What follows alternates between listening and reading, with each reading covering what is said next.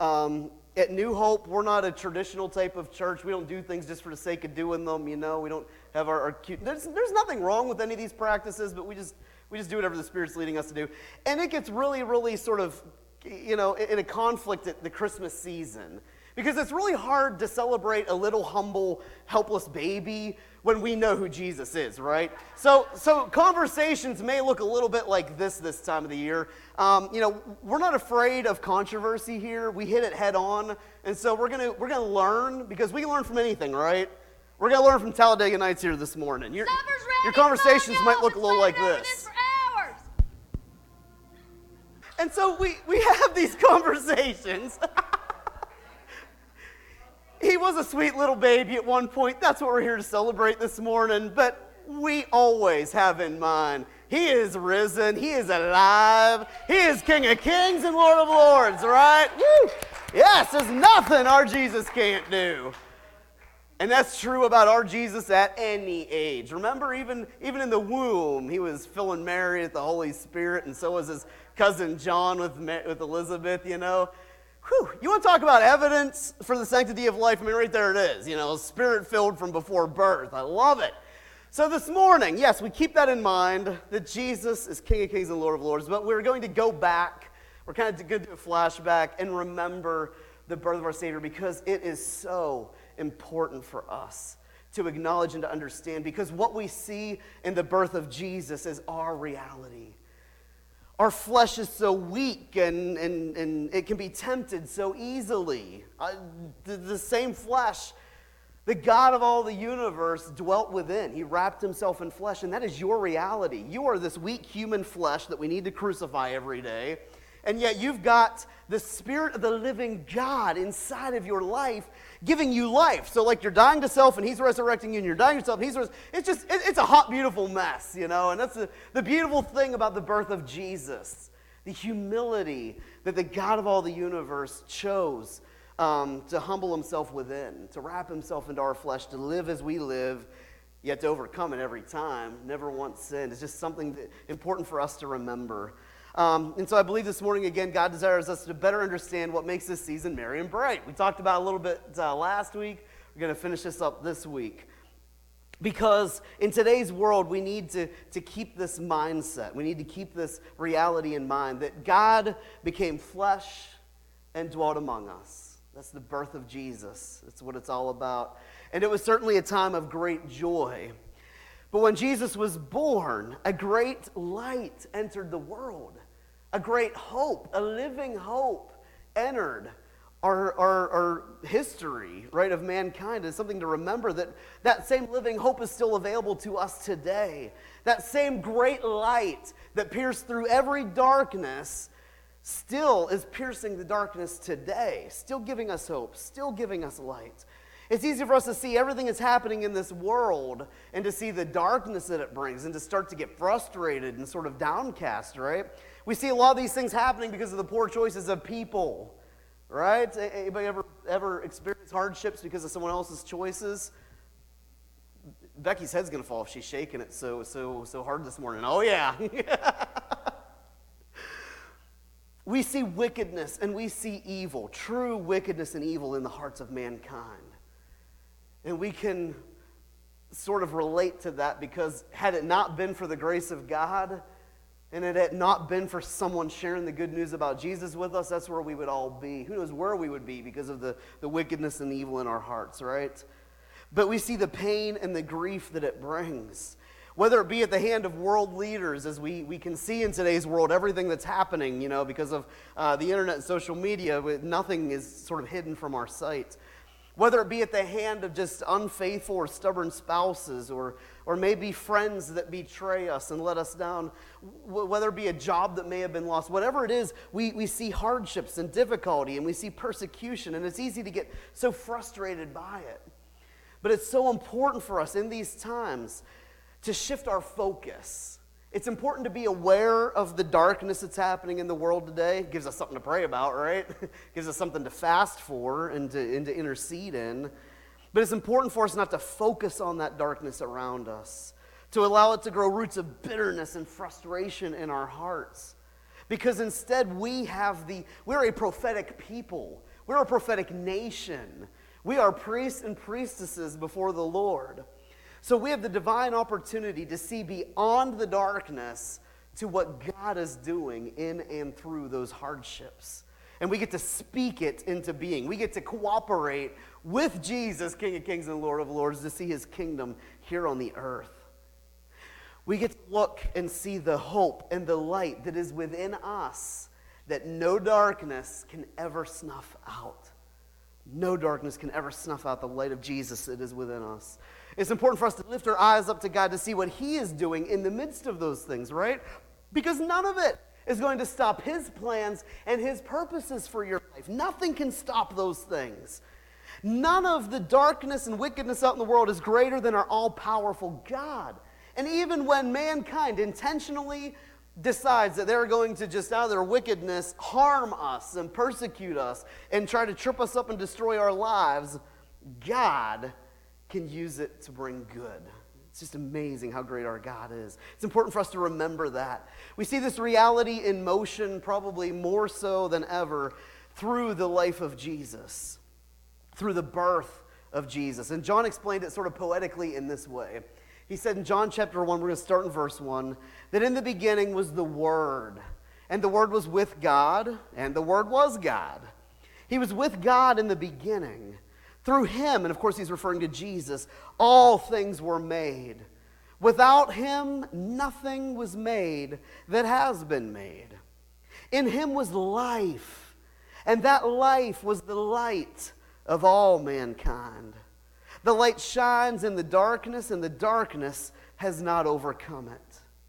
The true light, the light that gives light to everyone, was coming into this world.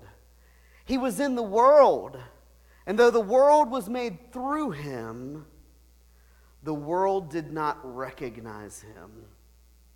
He came to that which was his very own, and yet his own did not receive him. You know, we love to celebrate this merry and bright, joyful time of the year, but for a lot of people, they can relate to this painful reality that Jesus walked with. His very own people, our own family, our own friends, our own church, you know, brothers and sisters in Christ, not receiving us, but rejecting us. It can be a painful time for some. Jesus walked that path, but it, it, it ended well for him, and it's going to end well for you as well. It says that he came to that which was his own, but they, his very own did not receive him. Yet to all who did receive him, to those who believed in his name, he gave the right to become children of God. Children not born of natural descent, nor of a human decision, nor of the husband's will, but rather born of God. And, and I love some of the adoptions, you know, here in our church family and everything, you know um, born of God, being adopted into his family, and just what a blessing that is to be chosen. Chosen even when you're rejected by your own. What, what, what oh, it's just the heart of the Father, right? And finally, John ends in verse 14. He says, The Word became flesh and made his dwelling among us.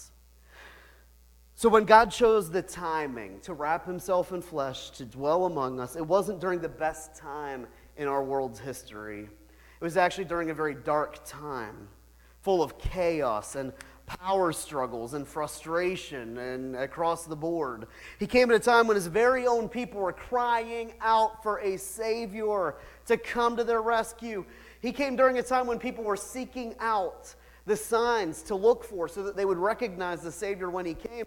And yet, when he came in the flesh, he wasn't what they were expecting nor seeking out. They didn't recognize him, they didn't receive him, in fact, we know how the story ends, right? They, they, they got so opposed to him that they crucified him. In fact, the great joy about being the light of the world experienced on that day was in contrast to a very dark reality. And I'm not trying to be a downer on Christmas Day, but we're just trying to remember the reality and why his hope and his light is so important, why we can rejoice in, in this world the circumstances in which God chose to come into the world weren't all that very merry and bright in reality. He chose to come in complete humility, living a complete life as you and I do, but having one difference born of the Holy Spirit and not of a man, so he wasn't born into sin. He came as a baby born to a young couple who weren't even married yet, through a mother who was a virgin. Matthew chapter 1 verse 18. This is how the birth of Jesus the Messiah came about. His mother Mary was pledged to be married to Joseph, but before they came together, she was found to be pregnant through the Holy Spirit. You can read that whole account in Luke chapter 1. Because Joseph her husband was faithful to the law of God. And yet at the same time, he didn't want to expose Mary to public disgrace. He had in his mind to divorce her quietly. But after he considered this, I'm so, sometimes I'm so embarrassed and sometimes I'm so glad that God knows my thoughts, right? It's sort of a, a double edged sword, but knowing his thoughts, the Lord sent an angel. The angel appeared to him in a dream and said, Joseph, son of David, don't be afraid to take Mary home as your wife because what is conceived in her is from the Holy Spirit. She will give birth to a son, and you are to give him the name Jesus, because he will save his people from their sins. All of this took place to fulfill what the Lord had said through the prophets. The virgin will conceive and give birth to a son, and they will call him Emmanuel, which means God with us. You see, Joseph was struggling with something that we all struggle with the fear of man the, struggle of whether or not to believe what people are telling you. He obviously had some doubts that this thing is from the Holy Spirit, right? I mean, come on. Who wouldn't, right? Who would believe, you know, your, your unwed, um, you know, woman that you love, that she just conceived from the Holy Spirit? You know, it's a pretty tall tale. So an angel came and confirmed it to Joseph. And so it said, when Joseph woke up, he did what the angel of the Lord commanded him. He took Mary home as his wife, but he didn't consummate their marriage until she gave birth to a son, and he gave him the name Jesus. It's the most important thing for us in this life is to not understand what is happening, but to walk obediently and faithfully to what the Lord is calling us to do even when no one else agrees with us, even when everyone else is standing against us, we walk obediently and faithfully before the Lord. So not only were the conditions of this world dark, but the family circumstances that Jesus was born into was very dark as well. For those of you who don't know, Joseph, or Jesus had brothers and sisters. Mary and Joseph did get busy, they did have children. Um, and so here we have the birth of Jesus, God in the flesh being entrusted to this young unwed couple, chosen to be his parents, first time parents. And you can imagine what people thought. You know, a virgin birth, conceived the Holy Spirit, can imagine how they responded to that claim? People didn't believe them. There's evidence not even their own family did. Thankfully, Mary had Elizabeth. It's all, it, it's all sort of my thoughts. We don't have evidence of it. But I have a feeling that she ran to Elizabeth because her own family wasn't understanding, and that was the only one that probably could. You know, a lot of us have that, that blessed family member that we can run to uh, in times of trouble, and, and she chose to go to Elizabeth um, in that encounter. You can read in Luke chapter 1. But we see here that even Joseph nearly ended the pledge of marriage had it not been for angelic intervention. He was almost rejected by his father. And in fact, he very well may have been later on in his life. We see clear evidence that later on in his life, even his own brothers and sisters didn't believe him. They just literally did not believe his claim to be the Messiah. In Mark chapter 3, his family said that he was out of his mind. They were going to stop him. He was embarrassing himself. He was embarrassing his family. Mark chapter 3, his brothers and his mother went and said, You got to stop this, okay? You're, you're, flaking out. You need to get grounded again. They clearly didn't believe that he was who he said that he was. They tried to stop his ministry. Worse yet, his brothers seemed to wish he was dead. John chapter 7, verse 1 through 5. After this, this is adult Jesus, by the way, not baby Jesus. He went around in Galilee. He didn't want to go to Judea because the Jewish leaders there were looking for a way to kill him. But when the Jewish festival of tabernacles was near, Jesus' brothers said to him, Leave Galilee, go out to Judea, so that your disciples there may see the works that you do. No one wants to become a public figure and then acts in secret. Since you're doing all these things, go show yourself to the world. In verse 5, it says, For even his own brothers did not believe him. So that's not speculation, that's black and white, biblically the case. And you know, this world can be dark and difficult and challenging. But no one's life is dark than one without the unconditional love of their family, one without the support of a healthy family atmosphere. There's perhaps no greater darkness out there in the world. And we see that Jesus may not have necessarily had that. We know Mary and Joseph had their angelic visitations, but we see several doubts along the way. Not from Mary necessarily. She followed him faithfully to the end, even there at the foot of the cross. But the rest of his family may not have embraced him as we would expect. At the time of his birth, a world leader decided to have him executed. Tiny little infant baby. There was an order that he would be killed. Can you imagine such opposition? This young uh, unwed couple, of course, they were married at that time, so they're you know young. They have their very first child, and a world leader wants your baby dead. Can you imagine that kind of opposition? Matthew, it's happening in the world today around us. If we're aware of what's happening in the world. But they had the odds stacked against them. In fact, God knew that these things would occur, and yet He still chose to wrap Himself in flesh and trust Himself to that couple because no word from God will ever fail. Isn't that awesome? Joseph and Mary didn't have to stress, they didn't have to worry about living their life perfectly. They were in God's hands. Matthew chapter 2, verse 1. After Jesus was born in Bethlehem in Judea during the time of King Herod, Magi from the east came to Jerusalem and asked, Where is the one that has been born King of the Jews? We saw his star when it rose, and we've come to worship him. And so he sent them off to Bethlehem and he told them to go and to search carefully for the child. And as soon as you find him, report to me so that I may go and worship him as well. Did you know that sometimes kings and world leaders lie? Anybody know that that happens? Nothing's new under the sun. It was happening then. He didn't want to go worship Jesus. He was threatened. His position as king over the Jewish people was being threatened. And a man like Herod was not going to let any threat um, stand in his way. So, after they heard the king, they went on their way. The star rose and it went ahead of them, and it stopped over the place where the child was. When they saw the star, they were overjoyed on coming to the house, they saw the child with his mother Mary, and they bowed down and they worshiped him. And they opened up their treasures and they presented him with gifts of gold, frankincense, and myrrh. And having been warned in a dream not to go back to Herod, they returned to their country by another route. I love the angelic host. Don't you love that? They're just ministering spirits sent to us to minister to us. It's amazing what they do. It's a blessing to have them on our side. And so it says, when they had gone, an angel of the Lord again appeared to Joseph in a dream. I, that name, Joseph and dreaming, it just, you know, synonymous there. And in the dream, this angel told Joseph, Get up, take the child and his mother, and run and escape to Egypt. And you stay there until I tell you, because Herod is going to search for the child to kill him. Nothing in the evil, wicked minds and plans of man is a surprise to God. He knows what they're planning, and He has made a way to escape that. So he got up, he took the child and his mother during the night, and he left for Egypt, where he stayed until the death of Herod. And so, what was fulfilled by what the Lord had said through the prophet out of Egypt I have called my son. You see this the word of God being fulfilled with the angelic host and with us people, this cooperation that is happening all through the birth of Jesus. And it says, when Herod realized that he had been outwitted by the Magi, he was furious. He gave orders to kill all the boys in Bethlehem and in its vicinity who were two years old and under, in accordance with the time that he had learned from the Magi.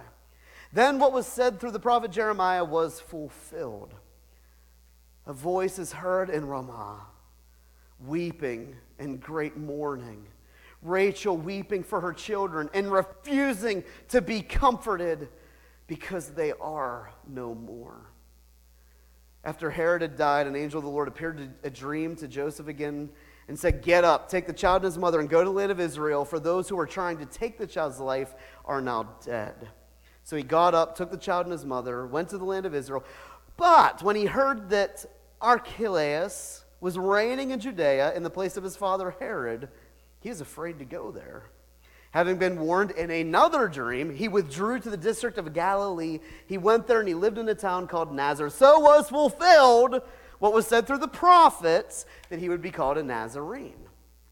don't you love the prophetic word of God and how it fulfills itself? They, they did nothing to make these things happen. When I read through, especially Isaiah, the prophecies about Jesus, it sounds like nonsense had I not known the story of Jesus. Sounds like absolute nonsense. A virgin will conceive and give birth. If I was given that prophetic word, I'd really struggle to speak it out. But Isaiah gave it, and it was fulfilled. So here we see Jesus, the light of the world, being born into all of this darkness, all of this opposition, all of this strife, all of this opposition. I mean, the, wor- the, this, the, the world was stacked against him, literally. Yet he came, and he chose that time to come into the world, to wrap himself in flesh, because he overcame a darkness that was far greater than we could ever experience in this world, because he was the light of the world, because there was a light within him. And that light could not be overcome. And we see that no word from God will ever fail every prophetic word of the Lord will be fulfilled at just the right time and in just the right way. And so, as we celebrate this Christmas season, we consider it a time to be merry and bright. You probably won't hear about all this darkness in most church services this morning. I'm sorry, I'm not trying to be a downer, but, but it's, it's that contrast that causes us to rejoice. It is that contrast that causes us, as Sharon had shared this morning, Sharon, Sharon, you know, that in the, in, the, in the contrast of the darkness of this world, we get to shine brighter. Our hope gets to, to shine brighter and to be more embraced, the living hope that we have in Jesus. And so we don't fear the darkness. And we don't try to shove it under the rug like it's not happening. There's some bad stuff happening in the world, there's some rough stuff happening in our nation. But we're aware of that stuff, but we choose to rejoice. We choose to give praise to God in the midst of it. Why? Because we have the Word of God to stand on that is going to trump all of those oppositions and all the darkness in the world. We get to give people hope because people are hopeless out there right now. Everything that they stood on is getting taken out from under them. But we have a hope that cannot be moved, cannot be shaken. What an awesome opportunity to share the gospel, the good news about Jesus. We consider to be a time that's merry and bright and rightfully so. Our Savior has come, and His joy is our strength. So we always have a reason to rejoice. We always have a reason to praise. We always have good news to share with all people that will cause them great news as well, right? Isaiah said this in his prophetic word Isaiah chapter 12, verse 2 through 6 Surely God is my salvation.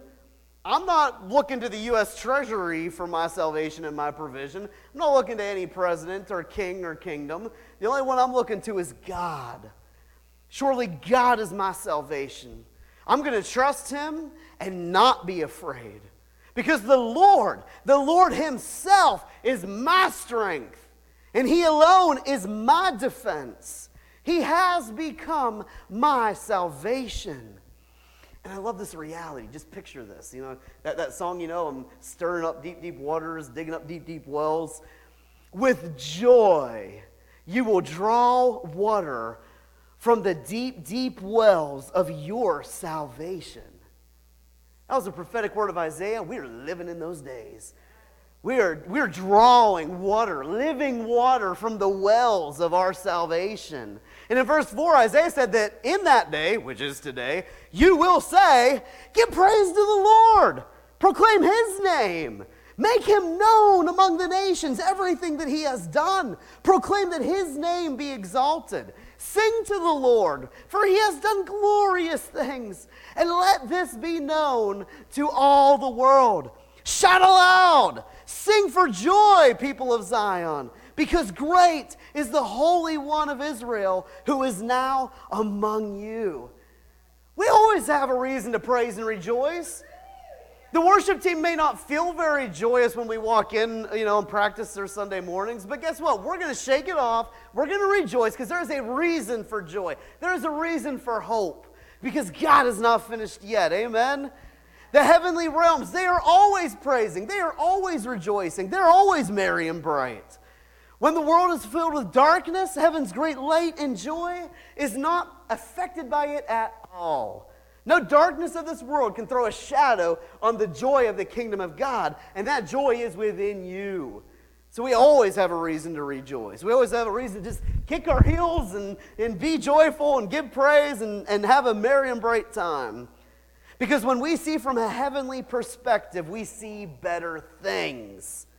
When we see beyond our immediate circumstances, we see God's goodness piercing through it all. We see the good things that is lying ahead of us. This may be a valley of shadow of death, but there are some green pastures on the other side. There are some calm, still waters, and the Lord's leading me to them.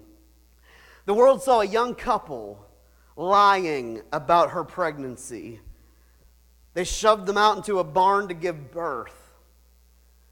They were given an animal's feeding trough as a cradle. But to those who were truly seeking God, the Magi, which by the way it was a couple years after he was born, the shepherds, those who were truly seeking after him, they saw not this, I can't say it in church, child, they saw the Savior of the universe. They saw their Messiah. They saw the King of kings and the Lord of lords wrapped in flesh. They saw a living hope that was found in the living Word of God. And through Jesus, they, they rejoiced because they knew they could overcome all things. I mean, if that little baby could overcome the opposition from even world leaders trying to destroy his life, I mean, what could they not overcome? And we had the light of Christ within us that nothing can throw a shadow against. We can be merry and bright as His joy rises up within us, no matter what our circumstances are. We can shine bright the light of Jesus as the glory of the Holy Spirit is revealed through our lives. So get out there, shake off all that doom and gloom that keeps trying to, you know, uh, weigh us down through the world. May your Christmas truly be merry and bright. May your Christmas be merry and bright. May your life be a reason for others to experience a little bit of joy, a little bit of hope in this darkening world as well, right? Because Christ, the Savior, is born. Amen. Amen. If I got the worship team come back forward, we, we, we got to end with some praise, right? Yeah. There is a reason, a reason. Oh, I'm sorry. A reason to rejoice. I messed up somebody's stuff. Sorry. Sorry, Tammy. It's here somewhere. Uh, all right. Yep, there it is. Okay. Sorry. I forgot my phone at home, so I was on paper this morning. We're messes, but we're Jesus' messes, so he's going to turn it for good, right? Joy to the world. Joy to the world. Joy to the world. Because that's exactly what came that Christmas morning. Looking in that manger scene, looking at that nativity scene that we see so commonly this time of the year, didn't look very nice, didn't look very good. But to those who see the kingdom of heaven, they saw nothing but the goodness of God. They saw nothing but a reason to rejoice. And so we can look at our lives and see no greater thing than Jesus in and through them.